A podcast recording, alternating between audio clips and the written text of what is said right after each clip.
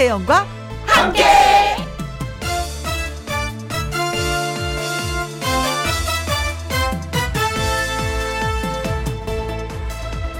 오늘의 제목 누구세요?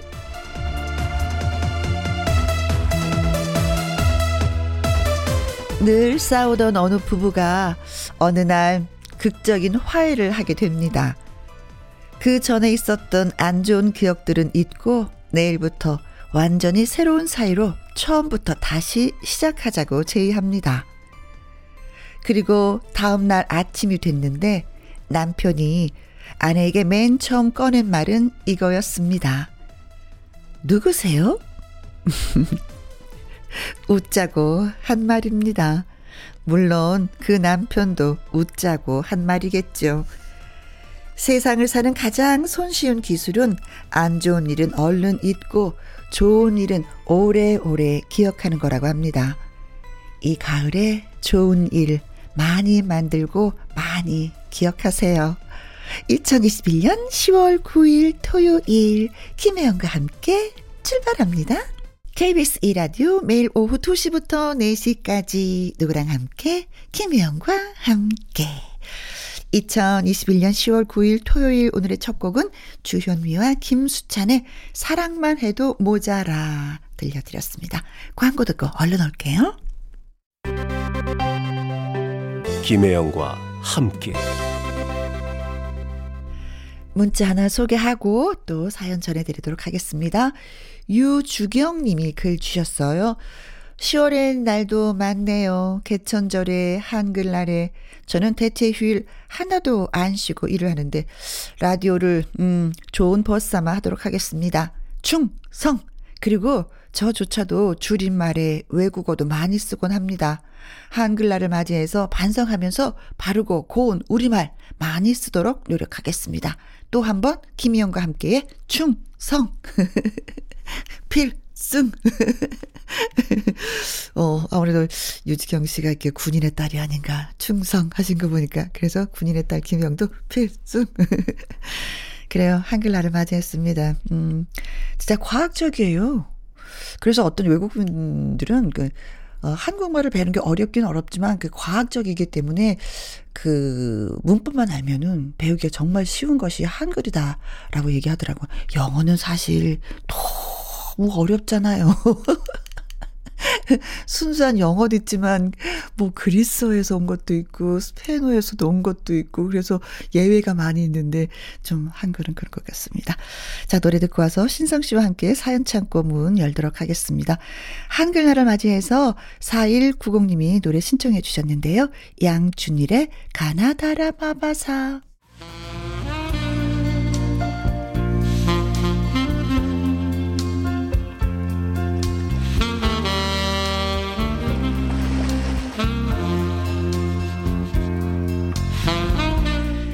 여러분이 보내주신 이야기로 행복한 토요일. 김희영과 함께 사연 창고 오픈.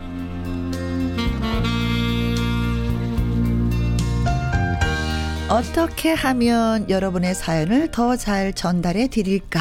연구하는 남자 사연 전하는 남자 사전남 가수 신성 씨 나오셨습니다. 안녕하세요. 띠리리디디디. 연구했다 안녕하세요. 사연을 연구하는 남자 띠디디디 신성입니다. 반갑습니다. 아 눈이 이렇게 빵 터지셨어요. 아니 아, 목이 다.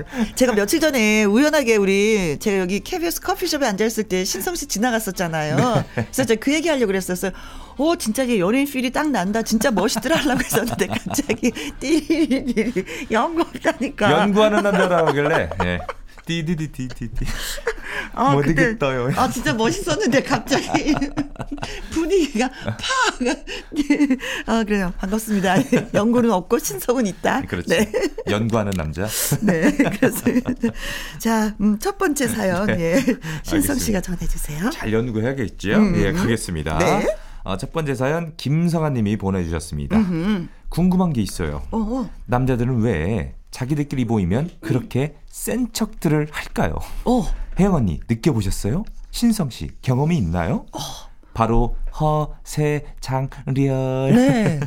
개인적으로 1대1로 만나면 안 그러는데 음. 이상하게 한 3명쯤? 아니 아니 아니. 둘만 모여도 남자들은 센 척이에요. 아. 학창 시절 때부터 이제 나이가 5학년이 되어도 똑같아요. 똑같아. 아. 학교 다녔을 때 생각해 보세요. 야, 내가 어제 시비가 붙었는데 한 8대1? 아, 그 정도는 껌이지. 아, 그 정도는 다들 하지 않니?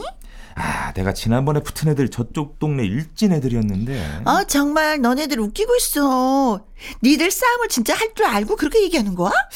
어허이, 여자는 빠져라. 응? 너 자습 시간에 안 들키고 도망치면 내가 만 원 준다. 아, 야, 그건 아, 누워서 식은 죽 먹기지. 어머나 세상에, 너네들 들켜서 혼나지 말고 얌전히 자습이나 해. 내가 한두 번 빠지는 줄 알아? 별거 아니야. 도전! 아, 진짜 쟤네들은 그게 자랑이니? 결과요? 당연히 학주쌤한테 귀잡혀 왔죠. 으이구. 음. 지금도 보이면 동창 남자애들은 아, 라떼는 말이야. 어. 군대에서 말이야. 아, 요즘 애들은 아주 편해졌어. 어? 우리 땐 말이야. 그렇지. 요즘 애들이 들으면 질색을 할 얘기들만 하고 있습니다. 음흠. 그런 걸 보고 꼰대라고 하는 거야, 이 녀석들아. 어. 남자들은 왜 뭉치면 그래요? 뭐가 문제인 걸까요? 이렇게 보내주셨네요. 어, 남자들이 허세 뻥, 뭐, 뻥이 세다는 거잖아요. 아, 그렇죠? 그렇죠. 결국 따지고 보면은. 일단 남자들은 모이면은, 어, 삼척이라고 하죠. 어. 있는 척. 어허. 뭐든 잘하는 척. 어허. 다 아는 척. 뻥. 아, 근데 뭐, 남자들이 다 그런 건 아니고요. 네. 어, 좀 승부욕이 강한 친구들이 있어요. 아. 지기 싫어하는 친구들. 제일 심한 게 일단 뭐였다면은 어. 군대 얘기가 나오잖아요. 네. 난리가 납니다. 야, 나 뭐 있을 땐 말이야. 인생 다뭐 바친 것처럼 얘기하잖아요. 그렇죠. 야, 나 가서 막 간첩도 잡아고 뻥이 많이 나오죠. 네. 근데 내가 가만히 있으니까 주위에 제가 남자 애 아빠잖아요. 네. 이 사연을 들으면서 가만히 생각하니까 뻥은 좀 없는 것 같아요. 아, 남편분. 그런 거 보면 제가 길을 너무 많이 죽였나 봐. 길을 살려줘야 되겠다는 생각이 음, 음, 아, 음, 음. 진짜 다 경험 다 있어요. 남자들은 근데 만나면 네. 진짜 뻥을 진짜 왜 치, 뻥을 친다고 그렇게 하잖아요. 네. 뻥을 치고 나면 좀 속이 시원해요? 재밌죠. 왜냐면 아, 재미 때문에 어, 진실 그러니까 100% 따지자면 진실 한 30%, 어? 나머지 70%는 뻥이죠. 네. 그럼 신성 씨 같은 경우는 어떤 면에서 좀 약간 뻥을 쳐요? 아 저요.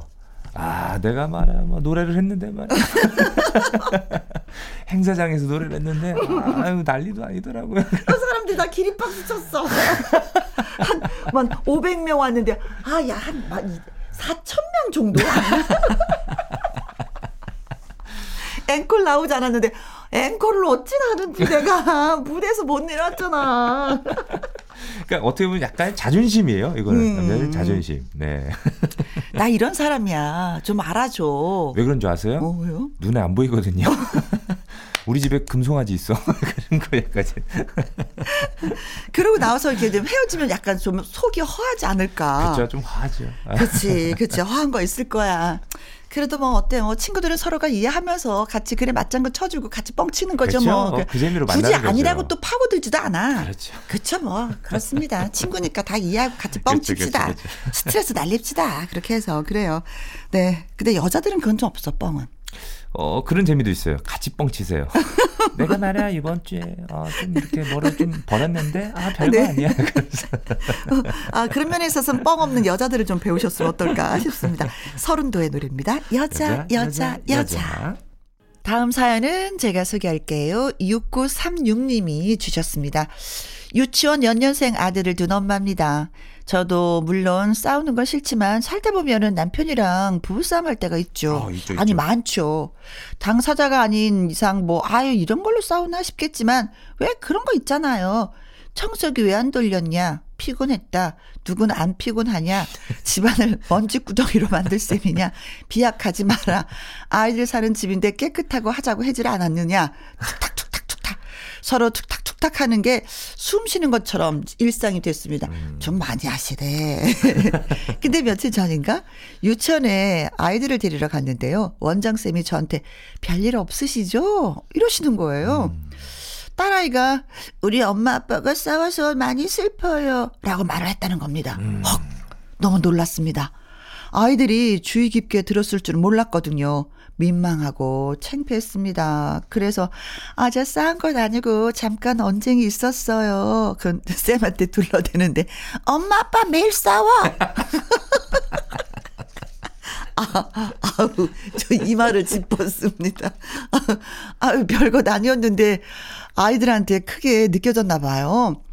아이들 앞에서 절대 큰 소리도 내지 말자고 다짐을 했네요. 그래서 요즘 남편이랑 싸울 때는 그래도 싸우시는구나. 그래도. 요즘 남편이랑 싸울 때는 부엌 베란다 구석에 가서 속삭이듯이 싸웁니다. 당신은 그게 문제야. 그게.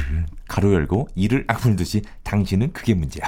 누가 누구한테 할 소리를 누가 누구한테 할 소리를 아이들이 전혀 눈치 못 채게 하려는데 이거 정말 힘이 드네요. 좋은 부모가 되는 일은 쉬운 게 아닌 것 같습니다. 예전에 제가 클 때도 부모님이 툭탁툭탁 하시는 걸 봤는데, 아, 어른들은 맨날 저렇게 싸우실까 했거든요. 그런데 저도 부모가 되고 나서야 이해가 갑니다. 그래요. 네가 내 입장 대봐라. 안 그러나. 근데 이게 자주 싸우잖아요. 네. 아이들이 또 보고 배워요. 아, 맞아, 맞아. 그러면 맞아. 또 형제들끼리 혹은 자매들끼리도 그렇게 싸우거든요. 아하. 네. 근데 유치원, 그러니까 아이들이 어느 정도 뭐 고등학생이나 뭐 중학생 이때는 부모가 싸운다고 밖에 나가서 얘기 안 해요. 당연하죠. 초등학생 때도 얘기 안 해요. 왜 자기 체면이 있어서. 맞아요. 근데 유치원은 사실 그대로를 얘기해요. 거짓말 1%도 없어요. 다 얘기합니다. 그리고 네. 초등학교 1, 2학년 때 꼭 일기 쓰라고 선생님이 얘기해 주잖아요. 예. 꼭그 일기장에 써요. 엄마 아빠가 어제 싸웠다. 아, 근데 너무 재밌는 게요. 안 싸우려고 노력하는 게 아니라 어떻게든 싸워보겠다고 이를 악물고 당신은 문제요. 그러는 당신은 그게 할 소리야? 그, 그, 누님도 집에서 남편분이랑 이렇게 부부싸움 하세요? 저는, 어, 그냥 말 막 해서 싸우는 게 저는 그게 귀찮아요. 귀찮아가지고. 귀찮아서 네. 들어가서 자요. 냉전. 음, 아무 말 안 하고. 아무 말 안 해요. 그럼 이제 남편이 더 저는 몸이 닳지. 어떻게든 좀 비율을 맞추려고. 근데 저는 그게 진짜 이상해. 그래서 약간 톡탁톡탁 하려고 하면 그냥 가서 자야지 되고, 음. 그 다음 자고 나면 좀 깔끔하고, 어. 차라리 좀 약간 이 심도 있는 싸움을 해야지 되는데 안 했다 네. 그럴 때좀 냉전으로 가죠. 아, 음. 저희 부모님도 네. 어렸을 때 기억에는 일단 누나들도 있으니까 음. 부부싸움 시작하시잖아요. 그렇죠. 서로 막 뜯어 말려요 가서. 아. 야 오늘 네가 아빠 말려. 네가 엄마 말려. 그럼 서로 막 말려요. 말리다 보면은 좀 약간 유치하실 때가 있어요. 아버지가. 네. 니들은 다 엄마 편이더라고.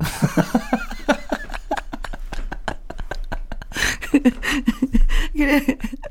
어, 진짜 어렸을 때는 엄마 네. 편인 것 같아. 나이가 들면 이제 아빠의 그 깊숙한 그 마음을 아니까, 아, 아빠가 그러셨구나 하고 이해를 하지만, 일단은 네. 약자 편을 들게 돼, 자식도. 맞아. 엄마가 약자잖아요. 내 편은 아무도 없다고. 아버님, 그러니까 싸우지 마셔요. 네. 자, 노래 듣겠습니다. 조혜련의 사랑의 펀치. 김희영과 함께 사연 참고 가수 신성 씨와 함께하고 있습니다.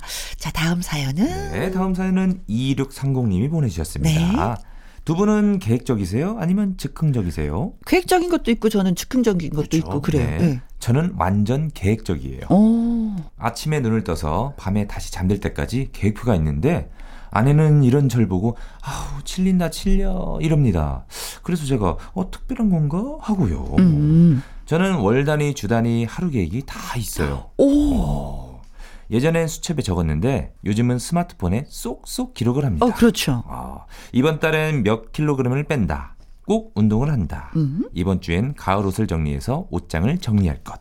컴퓨터 수리를 맡길 것. 네, 뭐 이건 좋아요. 그렇죠. 오늘 아침엔 뭘 먹고 오전엔 뭘 끝내고 점심 먹고 나서 5시까지 일을 마치고 잠시 서점에 갔다가 집에 와서 게임을 하고 조격을 하고 휴대전화에 있는 걸 그대로 읊어봤는데 두 분이 보기에도 너무 꼼꼼한가요? 아, 이 정도 조금 꼼꼼하시네요. 어, 아니, 그러니까 네. 월뭐 주는 괜찮아요. 그쵸, 그쵸. 근데 1일 네. 그 하루 할 일을 이게 뭐 시간 단위로 쪼갰다는 게 그쵸. 오, 섬세하시네. 네. 사람은 자기랑 반대가 끌린다더니 아내는 저와 딱 정반대입니다. 계획이라 어 그거 먹는 건가요? 하는 즉각의 여왕입니다. 계획 세우는 것도 싫어하고 이거 한다고 했다가 안 하고 구체적으로 정리를 해두면 훨씬 편하지 않냐라고 했더니 본인은 계획이 없는 게 계획이랍니다. 무계획이 계획이. 그렇죠. 갑자기 밤바다를 보러 가자고 하질 않나. 어. 주말 계획이 없다고 하더니 갑자기 친구들이 만난다고 나가고. 네. 미리미리 뭔가를 짜는 것도 스트레스고 그걸 지켜야 하는 것도 스트레스고. 음. 계획이야 언제든 바뀔 수 있는 거래요. 네네네. 무리만 안 하면 충분히 지킬 수 있는데 저러는 게 이해가 안 가요.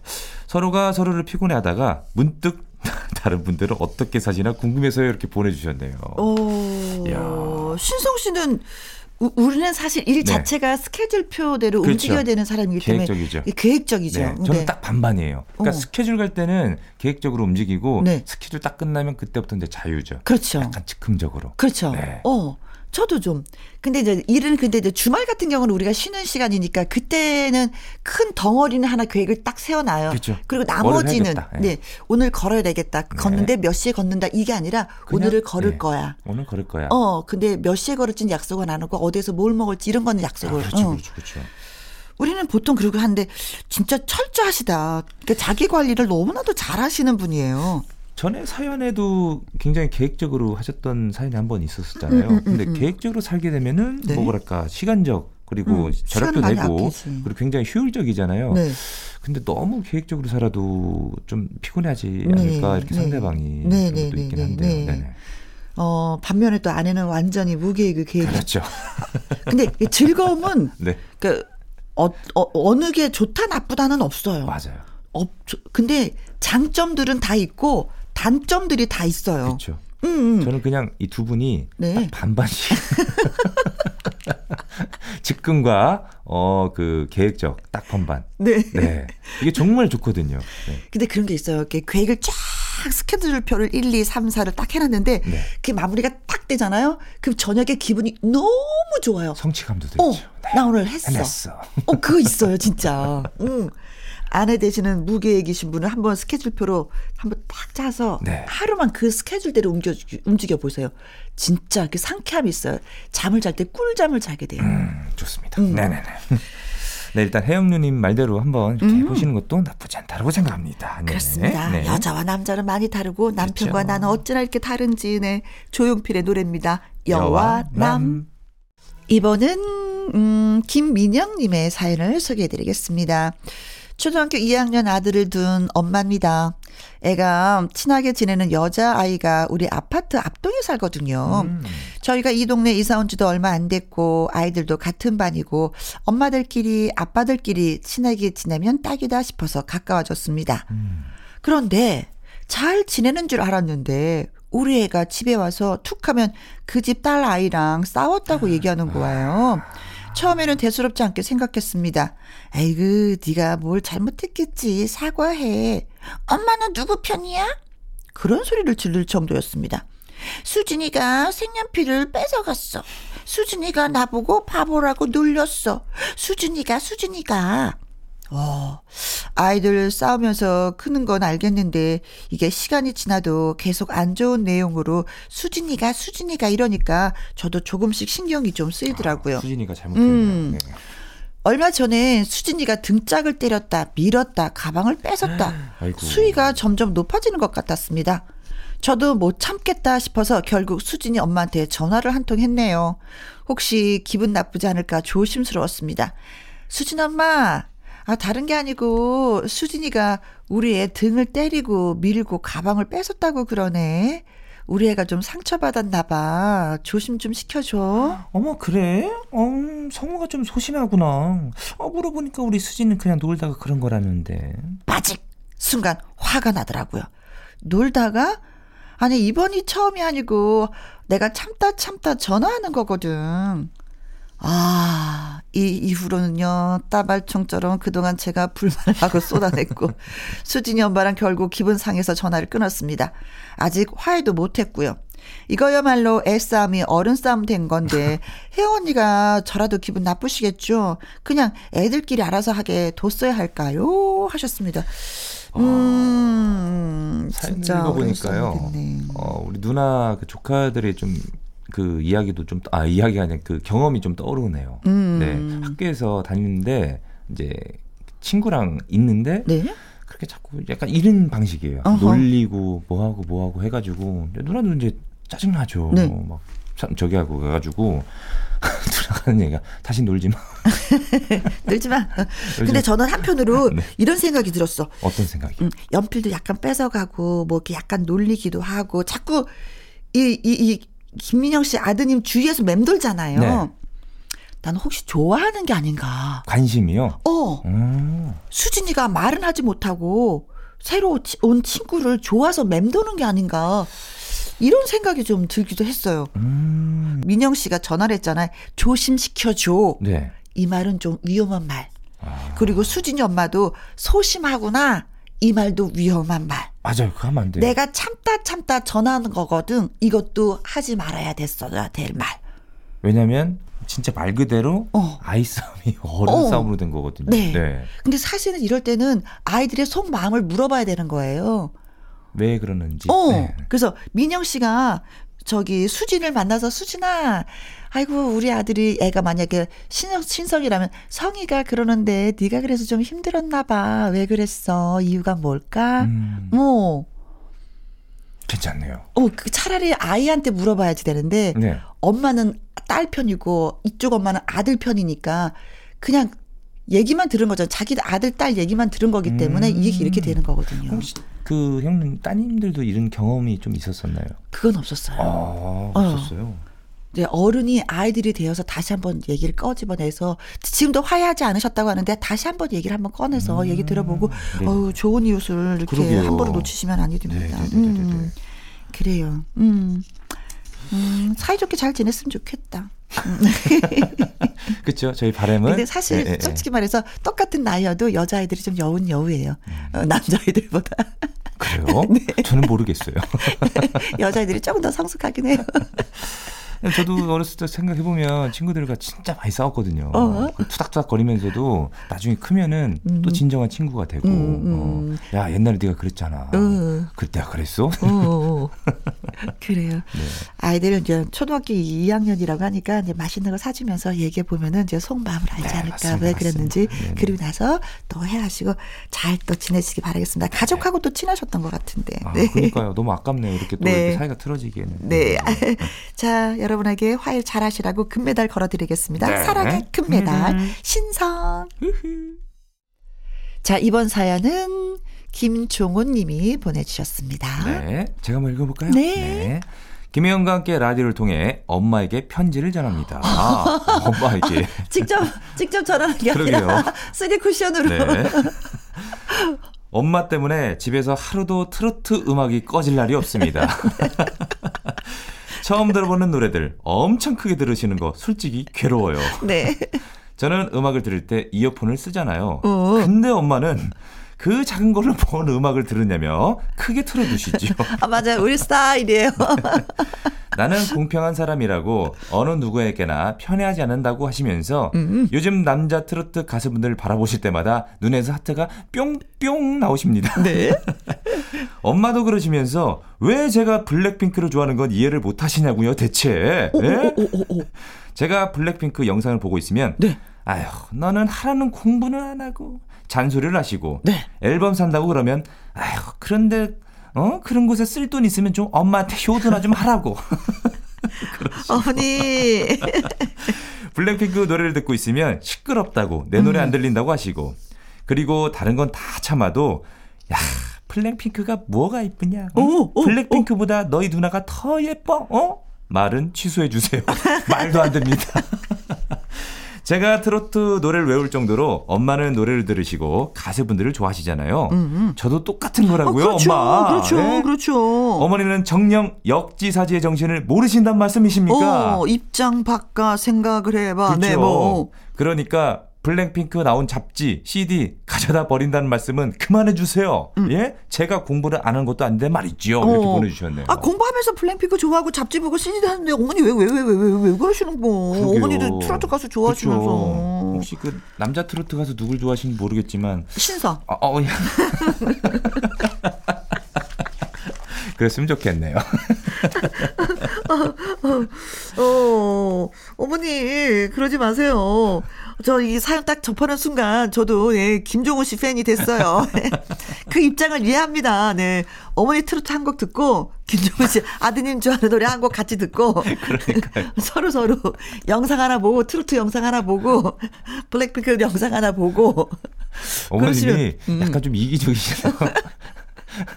내가 좋아하는 거는 다 들으시고 정작 네. 아들이 듣는 거는 시끄러워 이러시고. 시끄러. 예, 블랙핑크보다 예, 우리 딸이 더 이쁘다 예. 뭐, 어머니 그건 아니거든요. 막 이러시면서. 아이고. 어 그래요. 뭐, 연세가 있으셔서 그런 건 아니고. 네네. 네. 트로트를 너무 사랑한 나머지 블랙핑크가 안 보였던 거야. 근데 진짜 어머니 때 너무 감사합니다. 네. 트로트를 많이 들어주시니까. 네. 제가 트로트 가수로서 어, 굉장히 힘이 납니다, 어머니. 네. 그래요, 네. 어... 너무 귀엽고 사랑스럽다 그러니까. 어머니가. 근데 이 사연을 딱 접하는데 어떤 생각이 드냐면 아 집안 분위기가 너무 좋으시구나, 어, 화목하구나, 행복하구나. 엄마가 이렇게 즐거우면 집안이 진짜 그렇거든요. 그렇죠. 음, 네. 엄마의 그 즐거움을 계속 유지할 수 있게끔 안방은 내 주십시오. 안방에서 들으시라. 자, 그래서 김종호 씨가 너무나도 좋아하는 걸그룹 블랙핑크의 노래 골라봤습니다. 뚜두. 김혜영과 함께 KBS 이라디오 김혜영과 함께 사연이 소개되셨던 유경주님, 김성환님, 6936님, 2630님, 김민영님, 김종호님에게 김부각 세트 보내드리도록 하겠습니다. 네. 이분은요, 연예계 팩트체크 강희룡 기자님과 돌아옵니다. 1부 마무리 곡은 최석준의 천년화 들으면서 입으로 돌아오도록 하겠습니다. 신성 씨와는 네. 바이바이. 다음 주에 뵙겠습니다. 네. 안녕히 계세요.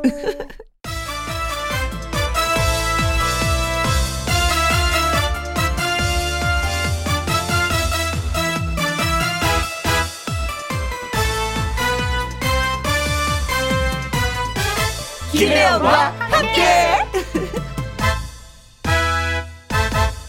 KBS 이라디오 김희영과 함께 2부 시작했습니다. 2부는요, 강희론 기자의 연예계 팩트체크 준비되어 있습니다. 노래 한 곡 듣고 와서 시작할게요.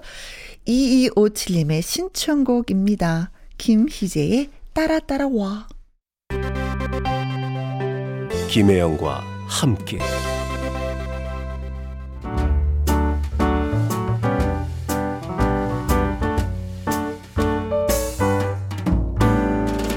김희영과 함께해서 드리는 선물입니다.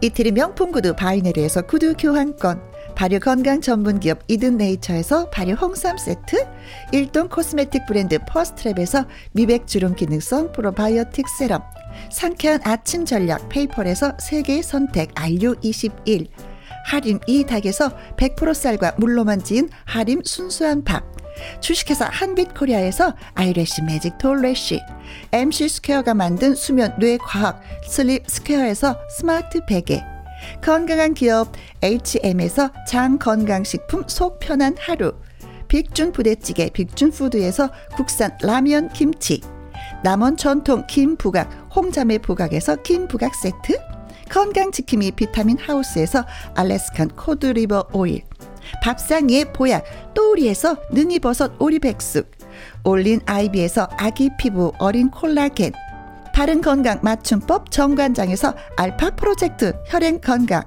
100% 국내산 마스크 휴먼 코리아에서 헬스키퍼 마스크 주식회사 프로세이프 바이오에서 천연 살균 소독제 에브리바디 엑센에서 USB 메모리 그리고 여러분이 문자로 받으실 커피, 치킨, 피자, 교환권 등등의 선물도 보내드립니다.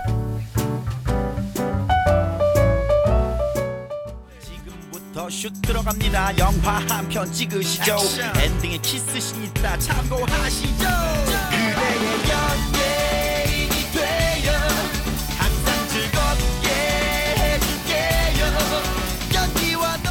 주 동안 쏟아진 다양한 연예가 뉴스 핵심만 쏙쏙 골라 정리해 봅니다. 연예계 팩트 체크.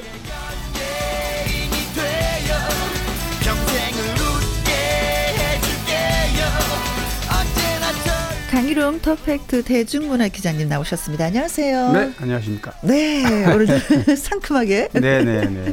이번 주에 어 가을비가 좀 내렸어요. 그죠? 어제도 맞습니다. 왔고. 네 네. 예. 그제도 왔고 네, 많이 그렇죠. 오지는 않았는데. 네네. 네, 근데 그래도 뭐 사- 사나이 가슴에 막 비를 접시네. 네, 제가 뭐 좀 가을을 좀 뭔지 타는- 모르지만 뭐 가을을 타게 만드는 네네. 그런 날씨가 이어지고 있죠. 맞습니다. 가을 타십니까? 네, 네. 김혜영 씨 얼굴 보니까 이제 조금. 네. 그래요. 이럴 때 이제 커피 한 잔을 나누면서 그죠? 맞습니다. 예. 카페에서 음 그쵸. 음메 보면 좀 네. 괜찮으려면 워낙에 바쁘시니까 그럴 시간이 또 없어서. 네. 어. 자 강일원 기자의 연예계 팩트 체크. 애청자 여러분이 궁금해 여기시는 연예가 소식이나 강 기자님에게 묻고 싶은 질문을 홈페이지 게시판에 올려주시면 이 시간에 소개해드리고요. 또 소개되신 분한테 선물 보내드리도록 하겠습니다. 강희론 기자의 연예계 팩트체크 처음 이야기 나눠볼 주제는 오예 오징어. 게임 네네. 음. 어, 김혜영 씨참 빨라요. 그 지지난 주인가 한번 그 얘기를 했었죠, 저한테. 그렇죠, 그렇죠. 네. 네. 오징어 오징어 게임이 어 넷플릭스에 OTT에 이제 오픈되자마자 예, 사석에서 우리가 막 얘기했었잖아요. 아. 음. 전 세계가 지금 놀라고 있습니다. 그 한류 콘텐츠가 네. 이렇게 어, 전 세계를 압도한다는 그 자체만으로 사실 기분 좋은 일이잖아요. 음흠. 그리고 뭐 기생충이라든가 미나리, 저, 아, 어, BTS. 예, 이미 BTS까지. 네. 근데 이제 지금 오징어가 어 사실 어 오지 이 오징어 게임이 어 9월 23일 날 네. 오픈이 됐는데 이제 한 달 채 안 됐어요. 네. 그런데 그 짧은 시간에 네, 이미 전 지금, 세계를 네, 전 점령해. 버렸네요. 그래서 플릭스 패트롤이라고요. 음흠. 이, 이 순위를 집계하는 곳인데 여기에서 어, 오픈돼 있는 83개국 전 국가에서 1위를 한, 했습니다. 물론 이제 오락가락 어, 그 이후에는 조금 어, 순위가 바뀌기도 했고요. 네, 사실 그 인도가 자국 콘텐츠가 굉장히 강한 나라예요. 그렇죠. 노래와 노래가 있고 노래와 뮤지컬 있는, 형태의 네. 춤, 음. 영화도 뭐 인도 영화는 굉장히 어, 많은 팬들을 갖고 있죠 세계적으로. 그렇죠. 그런데 인도조차도 음흠. 이 오징어 게임을 1위를 내준 적이 있습니다. 그만큼 오징어 게임의 강세가 큽니다. 아, 인도 같은 경우는 영화가 뭐 1년에 뭐, 뭐 몇천 편이 나오는 네, 맞아요. 나라이기 때문에 네, 할리우드를 본 거예요. 사실 저도 이 인도 영화를 보면 아 정말 통쾌한 그 건성징악 네. 대부분의 영화 줄거리가 그런데 네. 참 재밌습니다. 그만큼 인도는 뭐 국민 자국 국민들도 많지만 네. 어, 이 콘텐츠 부분에서는 음. 절대 내주지 않았는데 네. 오징어 게임만큼은 1위를 내줬습니다. 그렇습니다. 근데 뭐, 뭐, CNN에서도 네. 뭐 극찬을 했어요. 그래서 맞- 더저 기름을 부어 준 것이 아닌가. 네. 예. 뭐 넷플릭스가 미국을 기반한 회사이기도 하지만 네. 또 이런 것도 있습니다. 산업적인 측면에서 보면 음. 넷플릭스가 우리 황동혁 감독이 작품을 어, 제작을 했지만 네. 실제로 어, 세계에서 1위 어, OTT 업체 1위 업체에서 1위를 하게 된 이런 상황에서 어, 천문학적인 수익이 지금 났어요. 그러면 뭐 어, 주식 가치만 해도 수조 원, 뭐 거의 28조 원이 올랐다 그러죠. 음흠. 오징어 게임의 여파가. 네. 그렇지만 어, 이 제작사는 네. 이제 직원이 두 명밖에 없는 회사인데 네. 사실 이렇게 난리가 나면 제작사와 감독도 돈을 벌여야 되는데 네. 이 IP 소위 말하는 이제 지식 생산권 음흠. 판권을 전부 넷플릭스가 가져가는 조건을 했기 때문에 아. 사전에 제작비를 받아서 제작을 했단 말이에요. 그래서 물론 뭐 한 20% 정도의 수익은 나도록 네. 15%에서 20% 정도 수익이 나도록 어, 사전 제작비를 받고 했는데 네. 이렇게 될 줄 누가 알았겠습니까? 참 안타깝죠 이런 경우에는. 네. 아, 그런 구조군요. 네, 그렇습니다. 지금 어, OTT 업체들이 이제 넷플릭스 같은 경우가 대부분 네. 국내 한류 드라마나 영화 음. 많이 거기 런칭을 하는데 현재까지는 네. 이런 IP를 자기네가 갖는 조건이고 음흠. 대신 제작비는 충분히 네. 나름대로 어, 타당할 만큼 네. 제 어, 제작비를 지원하는 구조인데 향후에는 음. 어, 우리도 IP를 가질 수 있는 그렇죠. 그런 걸 좀 고민해 봐야 될 것 같아요. 아, 그렇습니다. 근데 그 인기로 인해서 미국의 펠런쇼에도 또 출연을 했어요. 네, 주, 뭐 직접 출연하지는 못했지만 네, 또 화상으로. 화상으로 네. 영상으로 사실 화상이지만 방송에 직접 출연한 거나 마찬가지잖아요. 그렇죠. 네. 그래서 뭐 어, 박혜수, 이정재 이 출연 조연들도 엄청난 스타가 됐고요. 네. SNS가 어 40만이던 SNS가 뭐 1297만 명으로 늘는다든지 음흠. 이런 정도의 그 인기 폭발을 하고 있는 그런 분위기입니다. 네. 그래서인지 뭐 정호연 씨 같은 경우 원래는 패션 모델이었었잖아요. 아, 네, 네, 맞아요. 그런지 네. 뭐 세계적인 그 브랜드에서 네. 다시 또 모델로서 발탁이 됐다는 소식. 그럴 수밖에 없죠. 방금 얘기했듯이 천만이 넘는 네. 팔로워가 생겼으니까 음흠. 그 정도의 인기라면은 얼마든지 네. 가능한 얘기죠. 그렇습니다.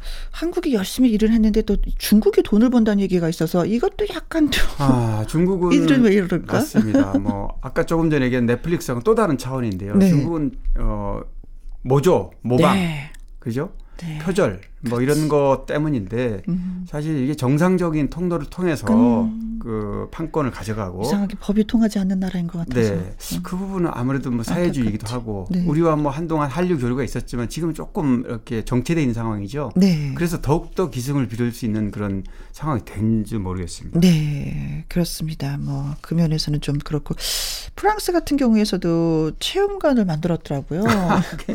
그 지금 오징어 게임에 등장하는 여러 가지 뭐 구슬치기라든가 뭐 양은 도시락, 달고나, 달고나. 뭐 이런 거.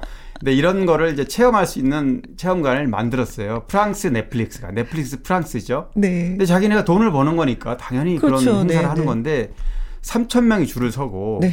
뭐 6시간 기다려도 들어가지를 못하고 네. 또뭐 줄을 서다 자기들끼리 싸움이 나서 치고 가고 주먹 다짐도 생기고 네. 이 정도로 오징어 게임이 국내보다도 해외에서 더 네. 엄청난 어, 화제를 모으고 근데 그 오는데도 또 파란 추리닝, 초록색 추리닝을 입고 와서 아, 네. 그 달고나를 하는데 그게 원래 쉬워 보였었대요. 아, 근데 네. 하신 분들은 해보니까 이거 진짜 장난 아니라고. 아니죠. 어렸을 때 해보셨죠? 저도 동네에서 쭈그리고 앉아서 네. 저도 덕수중학교를 다녔는데 중학교 네. 앞에 그 노점상에 네. 쫙 여러 개가 있었거든요. 음. 그러면 이게 쉬울 것 같아도 이렇게 찍어서 금대로 이렇게 잘 해야 떼내야 되거든요. 그렇죠. 침 발라서 예, 옷핀에다가 아, 침도 바르고 네, 바늘로 네. 바늘로 네. 세밀하게 하고 별짓 다 해도 사실 마지막 판에서 모가지가 툭 부러지는 경우가 많습니다. 그럼 에 하면서 입에 탁 털어넣죠. 네, 네, 네. 에이 잘할 수 있었는데. 네. 네 수업 끝나고 예 그냥 쪼그려 앉아서 좀 한 번씩 해본 것들이 또 이렇게 또 그. 전 세계 게임이 될 수 있다는 게 다시 한번 좀, 어, 흥미로웠어요. 맞아요. 음, 네. 네. 그리고 이제는 뭐잖아, 요 미국에 할로윈 데이가 있었, 있잖아요. 아, 네. 이달 말부터 이제 예. 그 할로윈 데이가 시작되는데 벌써 사실 그 영화에 등장하는 네. 이제 복장 있잖아요. 네. 가드. 어, 네. 가드. 맞아요. 얼굴 마스크 쓰고 다 네. 가리고 빨간 옷에 맞아요. 동그라미 뭐, 세모. 네. 그다음에 뭐 그런데 이제 이런 할로윈이 얼굴 가리는 거니까 네. 아주 어, 시대적으로 독특한 그런 어, 마스크. 네. 바로 이게 딱 적용이 된 거죠. 그렇습니다. 그 우리나라에서 네. 만들어서 팔아야 되는데 중국에서, 중국에서 팔게 돼 있어요. 예. 전 세계에서만 그렇죠. 요청을 아, 하고 있다는데, 네. 그렇습니다. 아니 그리고 또 오징어 게임 2가 뭐 예상이 된다라는 얘기가 있더라고요. 아무래도 이제 이게 워낙 대박이 났으니까 음, 음, 음, 제가 아까 말씀드린 대로 2를 할 경우에는 음. 이제 이제는 뭐 투자사가 많이 붙겠죠. 그렇죠. 그래서 투는 IP를 갖고 하는 구조를 할 수도 있고, 네. 아니 국내 투자사가 할 수도 있고, 네. 막 그럴 것 같습니다. 그렇습니다. 이병헌 씨가 살짝 뭐 얼굴을 아, 비쳤다라는 네네. 얘기가 네. 있어서 또이 정도의 화제라면 그렇죠. 네, 그렇죠. 네, 네, 그렇습니다. 자, 많은 분들 예. 힘겹게 일하셨을 텐데 그래도 결과가 좋아서 음, 온 국민이 같이 흥분을 하고 있는 것 같습니다. 고맙습니다. 네. 자, 장기화와 얼굴들의 노래 어, 띄워드리도록 하겠습니다. 느리게 걷자. 자, 다음 주제로 넘어가는데, 아, 늦둥이의 탄생에 대해서. 네네. 네. 한번 정리해 주신다고요? 얼마 전에 아, 제가 김구라 씨. 씨 얘기를 했잖아요. 네. 그런데 이제, 어, 관심이 많아졌어요. 음흠. 알고 보니까 뭐 국내 연예인들도 네. 늦둥이 쉬운 넘어서 쉰둥이죠. 아, 네. 이른바. 그런데, 어, 해외를 찾아보니까 네. 해외는 굉장히 많아요. 그죠? 아. 저도 한번 찾아봤거든요. 네, 그래서 누가 있습니까 해외? 오, 진짜 뭐 나이는 숫자에 불과하다는 걸 다시 한번 느낄 수 있는데 네. 제이슨 스타뎀이라고 진짜 왜 우리 어. 액션 배우 있었잖아요. 아, 그럼요. 어, 유명한 배우죠. 네, 네. 20살 차이가 나는데도 예, 자녀를 음. 두었고 네. 실베스터 스텔로는 23살 차이 나는데도 23살 어린 네. 아내. 네. 네. 그런데도 또 예, 자녀를 두었고 어, 브루스 윌리스도 나이가 진짜 많잖아요. 어, 그렇죠. 네, 23살의 아내와 또 자녀를 아. 두었고요. 어, 마이클 더글라스는 25살인데도 지난해 또, 음, 네. 차이가 많이 나도, 네. 예. 그 리처드 기어는 아내와 33살의 차이가 나더라고요. 33살. 예. 아, 지금 나이가 굉장히 정말. 많잖아요. 그런데도 네. 작년에 둘째 아들을 또, 예, 낳았다라는 그렇죠. 소식을. 사실 나이를 보면 33, 34 상상이 안 가는데, 네. 할리우드 스타들은 이제 재혼을 많이 하니까, 음, 음, 음. 재혼 삼혼, 그렇죠. 젊은 아내와 결혼해서 이제 아이를 낳는 건데, 그리고 이제, 어, 정준호 씨라든가, 네. 신현준. 네. 역시 시운 넘어서 홍록기 씨도 그랬고. 그렇죠. 그래서 우리 남자 어, 연예인들 중에서도 음. 신동이들이 꽤 많아요. 찾아보면. 네, 네, 네. 그래서 어 대개는 이제 늦장가를 간 경우도 있고 네. 모르겠어요. 박수홍 씨가 뭐 독신을 산다 그랬는데 결혼했잖아요. 네. 아내와 네. 아이를 가질지도 궁금하고. 네. 네. 아이들의 그 재롱과 예, 기쁨이 그러니까요. 또 다른 것과 비교할 수가 없는 거니까 그 기쁨도 좀 누려봤으면 좋겠어요. 장가 네. 가셨으니까. 음. 아, 그리고 뭐 최근에도 우리나라에서는 어그 김용곤 씨는 아 그러니까요. 네, 네, 네, 네. 제가 예, 김용곤 씨 같은 경우가 음. 이제 어, 모르겠습니다. 뭐 여러 가지 아직 절차가 있다고는 그러는데 네. 이제 아이를 낳으면 네. 또 새로운 또 어, 관심사가 되지 않을까 싶습니다. 네, 네. 그 모든 용기 있는 아빠들에게 엄마들에게 네. 박수를 보내면서 네. 딸 둘에 아들 둘 다둥이 엄마의 노래를 들려드리도록 하겠습니다. 김혜연 씨네요. 네, 네, 맞습니다. 가수 김혜연의 강남 제비. 강희론 기자의 연예계 팩트체크. 이번에 나눠볼 주제는, 음, 아, 좀 가슴 아픈 얘기죠. 네, 네. 그렇네요. 음. 배우 최정윤 씨 얘긴데요. 네. 최정윤 씨가 결혼 10년 만에 이제 파경을 맞았다는 소식인데, 네. 어, 최정윤 씨 96년에 드라마 아름다운 그녀로 데뷔해서 올해가 음. 26년 차예요. 네. 뭐 2011년에 박성경 전 이랜드 부회장 장남과 네. 이제 결혼하면서 굉장히 화제의 중심에 섰어요. 음. 그이 이글 파이브 출신이기도 합니다. 남편이 윤태준 씨라고요. 어, 연예 활동을 했던 분인데 네. 결혼한 지 어, 5년 만에 첫 딸을 낳고 당시 딸을 낳았을 때도 굉장히 또 화제가 됐어요. 음. 어, 물론 뭐 고현정 씨도 재벌가에 결혼했다가 네. 뭐 이혼한 사례가 있지만 이제 재벌가의 이 어, 재벌가 가족과 결혼을 하게 되면 네. 뭐 아무래도 예, 좀 관심을 더 받게 그렇죠, 되는 더 관심을 갖죠. 어. 특히 연예계와 재벌 재벌가의 어떤 혼사는 네. 특별한 관심의 대상입니다. 음. 어 그래서 어 최정윤 씨도 이랜드 며느리다, 뭐 청담동 며느리다. 네. 뭐 그래서 그 어떻게 생활하는지에 대해서 굉장히 관심이 많았는데 음. 어 안타깝게도 네. 어, 결혼 10년 차에 음. 이렇게 파경을 맞았다고 그러네요. 네. 제가 우연하게 한번 텔레비전을 봤는데 네. 어, 최정윤 씨가 나오는 프로였었어요. 아, 집안에서 아이를 키우는데 정말 지친 모습으로 음. 어. 그래서 남편이 무슨 보이지 않았고 네네네. 어. 근데 물론 뭐 남편이 뭐 출연을 안 할 수도 있었지만 그렇죠. 그래도 그이 육아 독박이라는 그런 느낌을 받을 수 있게끔 아. 그 혼자 너무나 고된 네. 그 육아를 하는 걸 보면서 아 정말 어떡하나 뭔가 좀 어떡하나. 이제 와서 보니 뭔가 좀 그렇게 느낌이 좀 오나요? 예. 어, 그래서 사실 예. 음. 뭐 사생활이기 때문에 음. 결혼을 어 아니 이혼을 언제 하는지 네. 또 예를 들면 양육권이니 뭐니 뭐 재산 문제에 대해서 음. 일체 어 뭐 사전 합의를 했겠죠. 네. 알리지 않지만 음. 언제 그랬는지에 대해서는 조금 유추해 볼 수 있는 게요. 네. 최근에 이제 드라마 에 드라마가 종영이 됐어요 지금 음. 아모르 파티 사랑하라 지금이라는 드라마가 네. 얼마 전에 종영이 됐는데 제가 보기에는 어 연예인들이 어, 재벌과의 결혼을 하면 음. 일, 단 활동을 좀 중단하는 그렇죠. 경우가 많고요. 이분도 마찬가지였잖아요. 네, 네. 그래서 그런데 이제 연기자를 복귀 시점은 음. 홀로서기를 해야 되는 이유가 음. 있을 때 예를 들면 그렇지. 아이와 이렇게 생활을 해야 된다든지. 그런데 이 드라마를 준비하면서부터 아마 네. 그런 어떤 논의가 있지 않았나 그렇게 추측이 됩니다. 그렇다면 몇 달 전이라고 볼 수 있겠죠. 네. 아니 그 오은영 박사님이 어, 왜 이렇게 남편한테 힘들다고 말하지 않았냐고 물으니까, 네. 아, 남편이 너만 애 키우냐, 라는 말을 했다고 해서, 많이 도덕여주고 싶다고, 아. 어, 언젠가는 그런 마음들이 폭발을 하는데, 그 전에 잘 조절을 했으면 좋겠다라는 그 말씀을 해주셨는데, 그게 조절이 잘 안 됐는지, 이렇게 또 안타까운 소식이 들려와서, 음. 그래요. 더 멋지게 성장하시길 아, 그럼 바라겠습니다. 활동을 잘 하시고. 네. 네. 어, 아침 드라마가 아모르 파티 뭐 예, 사랑하나였잖아요. 네, 네, 그래서 김현철 씨 아모르 파티 예 듣고 오도록 하겠습니다. 강유론 기자의 연예계 팩트체크. 다음 이야기는, 음, 청취자 여러분들이 질문을 또 해오셨습니다. 가수 이선희 씨는 어떤 음식을 좋아하는지 정말 궁금합니다. 이슬만 먹고 사실 것 같아서요. 연예계에 궁금한 소식을 속 시원하게 알려주시는 강유론 기자님은 어떤 음식을 좋아하세요? 정치자 나 정태님 네네네. 음식에 관심이 많으시네. 아 그렇네. 또 저한테도 질문을 했고. 네. 우선 강유론 기자님의 아.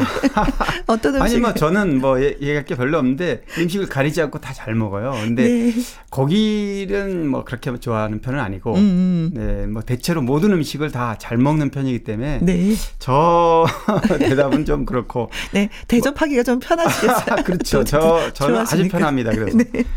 이선희 씨 사실 저도 어 이선희 씨 그러면 궁금한 부분이 많은데 음. 우선 동그란 안경, 커트머리 캐릭터, 만년 소녀. 그렇죠. 네. 64년생이니까 벌써 56살. 네. 아, 그런데도 이렇게 됐습니다. 아직까지도 아직까지 예, 소녀 같은 느낌이잖아요. 음. 뭐잘 알려진 대로 84년에 어 강변가요제 출신이고 네. 제2에게가 대상을 받으면서 가요계 데뷔했는데 뭐 너무나 많은 히트곡, 음, 그죠? 음. 갈바람, 뭐 알고 싶어요, 아 옛날이요, 갈등, 네. 소녀의 기도 헤아릴 수가 없어요. 네, 히트곡이 네, 네. 그렇게 음. 많은 어, 이선희 씨. 음. 정말 어아 그리고 또 하나는 저도 개인적으로 인연이 있어요. 아. 이선희 씨가 91년에 서울시 의원이 된 적이 있습니다. 아 맞습니다. 예. 그때 이제 지금은 고인이 되셨지만 어, 남편이었던 마포 쪽이었나? 아 그럼요. 예, 예. 남편이자 어, 매니저였던 네. 윤희중 씨 지금 고인이에요. 네.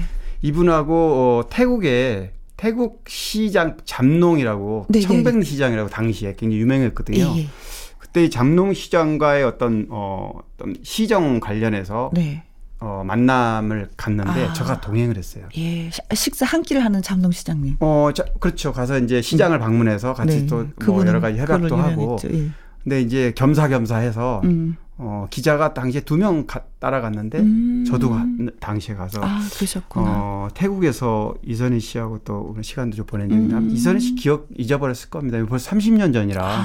네. 그런 적이 있는데 이 나정태 청취자분이 이제 어떤 걸 좋아하느냐 물으니까 저도 사실 궁금했어요. 네. 저도 뭘 좋아했는지 기억이 안 나서 그래서 제가 직접 또 물어봤습니다. 아. 전화를 해가지고 했더니 어, 슴슴한 음식을 좋아한다 대체로 아. 슴슴하다는 게 무슨 뜻입니까? 그러니까 뭐 짜고 맵고가 아니라 예, 예, 예. 예. 좀 부드러운 음식 예, 예. 맞습니다. 그래서 좀 자극적이지 않는 거. 그 왜 그러냐 했더니 이선희 씨는 목소리 관리를 아주 가수 데뷔 때부터 지금까지 음흠. 하루도 빠뜨리지 않고 늘 하고요. 네. 그게 이제 첫, 어, 그게 첫 번째 이유인데 그러다 보니까 음식에 굉장히 중요하다는 거예요. 음, 음, 음. 자극적인 음식을 먹으면 목소리 변화가 생긴답니다.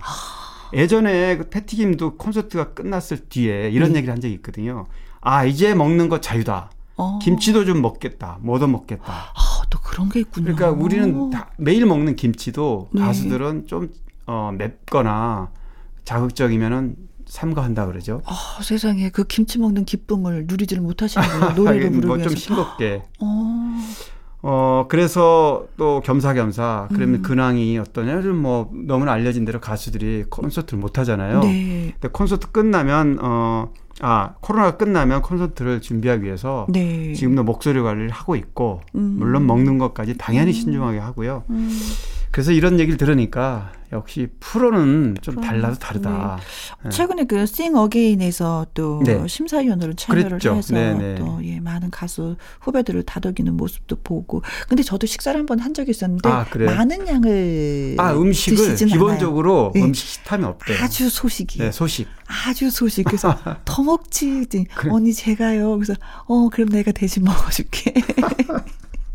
그러니까 몸매가 또 아마 음식 그렇죠. 네, 그런 음, 것 같아요. 네. 그래요. 어, 가수로서의 고충이 또 그런 면이 있네요. 네네. 네, 네. 네. 자, 그래서 이선희 씨 대해서 알아봤고요. 어, 두 번째 질문이 또 있습니다. 미스터 트롯 최종 8위에 올랐던 가수 김경민 씨 근황이 궁금합니다. 우리 엄마가 가장 좋아하는 가수예요. 신곡 소소소 듣고 싶습니다. 이번 주 토요일 엄마 생일날 맞춰서 이 노래를 라디오를 통해서 꼭 들려드리고 싶어요 하면서 청취자 강주헌 님이 아, 네. 네. 아, 그렇네요. 저도 얘기를 듣고 보니 진짜 궁금하네요. 음. 어, 김경민 씨가 8위 했어요. 네 네. 맞습니다. 8위 했는데 사실 8위와 7위가 이렇게 좀 갈리는 그런 분위기여서 아, 좀 아쉬웠죠. 음. 아, 그때 노래 실력 타고난 것 같아요. 네, 맞아요. 아버지가 관광버스 운전사를 하셨는데 음. 뭐늘 노래를 즐겨 부르셨고 또 실제로 어 동네 중학교 2학년 때 동네 노래자랑에 갔다가 네. 본인은 대상 받고 김경미 씨는 어, 네. 중학생이 아버지가 금상 받고 그래. 그러니까 아 정말 부자지간에 노래는 참 잘하는 것 같고 네. 또 하나는 이제 효자인데 정말 음. 이 이렇게 노래를 서로 즐겨 했던 아버님이 뇌경색으로 쓰러졌을 때 네. 엄마를 도와서 어, 택배 상하차 아르바이트를 음. 하면서 가정 생계를 꾸렸던 이런 네. 적도 있고 어, 그러다가 이제 그래서 그 바람에 노래도 좀 포기했는데 음. 우연히 아침마당에 출연하면서 맞아요. 이제 다시 가수 꿈을 키웠다 그래요. 네. 아침마당에서도 아침마당 도전 네. 꿈의 무대에서 아, 네. 네, 네. 김혜영 씨가 거기 출연하잖아요. 5승은 하지는 못했었는데 아, 그래도 뭐 노래 실력은 워낙에 탁월했기 때문에 많은 네. 사람들한테 각인은 되었어요. 아, 네. 네. 저는 이제 최근에 봤는데 최근에 예. 음.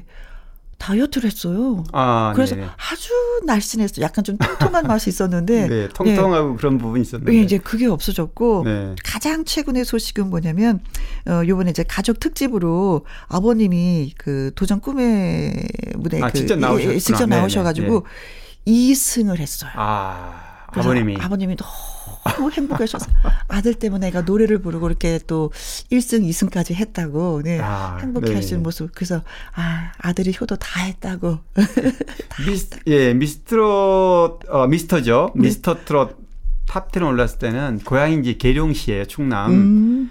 플래카드만 17개 가졌다 그러죠. 그만큼 네, 기대를 좀 모았고 제가 어 그래서 김경민 씨 근황이 물어 어, 궁금해서 소속사 대표를 통화를 좀 해봤더니 네. 그 대표가 누구냐면은 어 더신 엔터테인먼트 김유리 씨인데 네. 이분이 나훈아 콘서트라든가 뭐 국내 공연계 방송계 음. 중요한 큰 굵직한 공연을 다 안무를 맡았던 분이에요. 네, 네. 근데 김경민 씨가 워낙 노래를 잘하고 출중해서 아 잠시 내가 전공 분야를 떠나서 매니저 어, 매니저로. 어. 어, 우리 굉장히 또 이분도 훌륭하신 분이에요. 네.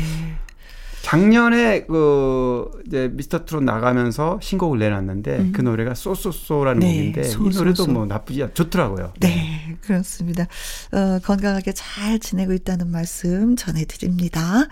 자, 애청자 여러분 궁금하신 연예계 소식이나 강 기자님에게 묻고 싶은 질문을 홈페이지 게시판에 올려주시면 어, 이 시간을 통해서 소개해드리고요. 선물도 보내드리도록 하겠습니다. 나정태님, 강주연님에게 저희가 커피 쿠폰 보내드리도록 하겠습니다. 그리고 강주연님의 신청곡, 네, 어머님 생신날에 맞게끔 틀어드릴게요. 김경민의 소소소 띄워드립니다. 나의 히트곡, 나의 인생곡, 가수의 근원과 함께 히트곡 당시 비하인드와 사연을 소개해 드리고 있습니다. 오늘의 주인공은 마지막 승부의 김민교, 김민교 네. 씨입니다. 아, 김민교 씨는 지금 트로트 가수로 활동하고 있는데 네. 이 마지막 승부 이 노래는 드라마 OST 곡이에요. 아, 어, 장르는 락이고. 그렇죠. 그러니까 원래 이제 락 가수로 활동을 하다가 음. 어, 뭐 트로트 가수로 변신한 거는 어, 90 어, 2000 얼마 안 됐어요. 아, 그렇죠. 네. 네 2006년인가? 네, 네. 예.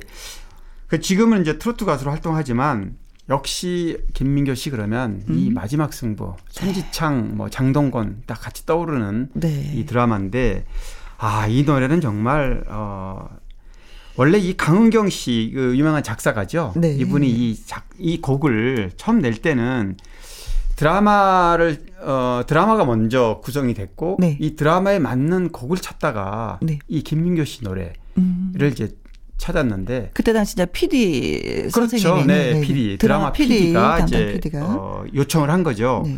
그런데 이 곡이 리듬이 너무 마음에 들어서 음. 마지막 승부 리듬이 네. 그런데 드라마하고 가사가 맞질 않아 가지고 아. 이걸 요청한 겁니다. 그래서 그 강은경 씨가 이 그때는 완전 신인 네. 강희 씨 어찌 보면 데뷔한 무렵일 텐데 이걸 기가 막히게 쓴 겁니다. 네. 가사를. 네. 이 노래를 들어보시면 알겠지만 가사가 이 드라마를 살렸어요. 아니 모든 사람들한테 다 위로가 돼요. 맞아요. 내가 좌절해 있을 때, 내가 네네. 뭔가 도전을 하려고 할 때 이 노래를 들으면 가사를 그래. 들어 유심히 들어보세요. 한번 해보자. 다, 응. 다 해당이 되는 겁니다. 네. 어 그래서 원래 이 마지막 승부의 공명은 처음처럼 그대와였다 그러는데 이 가사가 바뀌면서 네. 마지막 승부. 아, 처음부터 알 수 없는 거야. 아, 네. 그 누구도 본 적 없는 내일. 네. 오! 미스, 어, 미스, 어, 미스 코리아 도전자들. 네. 또 뭐, 대기업 신입생들, 네. 도전자들, 또 수험생들. 그야말로 운동선수들도. 운동선수, 음. 모든 사람들이 이 희망과 어떤, 어, 내일에 대한 기대감을 갖는 가사로 완전히 휩쓸은 겁니다. 네, 그렇습니다. 근데 그 OST 중에서 이렇게 오래오래 사랑을 받는 노래가 몇 곡이 있을까? 드물죠. 많지만, 히트곡은 많지만. 또참 드물어요. 네, 이렇게 음. 30년 가까이 네. 이렇게 계속해서 많은 사람이 사랑받기는 어- 쉽지 않죠. 네, 그렇습니다. 그리고 뭐 최근에 또 소식을 들어보니까 어 김민교 씨가 또 곡성의 홍보 대사로 위촉이 됐다는 얘기 네네. 들어서 네, 지금 트로트 가수 활동하면서 또, 어, 지금은 네. 그런 그 굉장히 나, 전엔 또 암투병도 잠깐 한 적이 있는데 지금 맞아요. 완전히 건강을 회복했고요. 네. 굉장히 열심히 음흠. 또 밝아요, 성격이. 아, 그래서 주위에 친구분들이 진짜 많아요. 김범용 씨부터 시작해서 네네네. 그그왜그 보약 같은 친구를 불렀던 진심원 씨. 진심원 씨부터 예. 예. 굉장히 많죠. 네. 네. 그래서 뭐 인간성이 너무 좋은데 맞아요. 항상 걱정하는 게 너무 착해서 딱 그래서 아이고 이거 여담인데 그래서 사기도 당하고 그러는 것 같아요. 네, 좀 그런 부분엔 좀 정신 좀 차렸으면 좋겠어요, 김민교 씨. 안 돼 이래야 되는데 안 돼가 안 되고 네 네 네. 하니까 사기도 많이 당하고 피해도 아. 있고 그래서 그게 속상하다고 주위 네. 분들이 얘기하시더라고요. 네. 자, 이렇게 해서 김민교 씨의 소식까지 전해드렸습니다. 강유린 기자님, 예, 다음 네. 주말에 또 만나도록 하고 벌써 시간이 다 됐네. 네, 네. 네, 수고하십시오. 네, 고맙습니다. 자, 김민교 씨 노래 안 들어볼 수가 없죠? 마지막 승부 전해드립니다. 주말의 신청곡 4875님, 8972님이 이 노래 듣고 싶어요 하셨습니다. 이선희의 그 중에 그대를 만나. 김현과 함께 내일 일요일에는요, 가수 요요미 씨와 1부에서 사연 창고 열고요, 2부엔 박성서 음악 평론가와 함께 주말의 띵곡으로 함께 하도록 하겠습니다. 7128님의 신청곡 전승희의 한방의 블루스 이 노래 전해드리고 저는 내일 오후 2시에 다시 오도록 하겠습니다. 지금까지 누구랑 함께 김혜영과 함께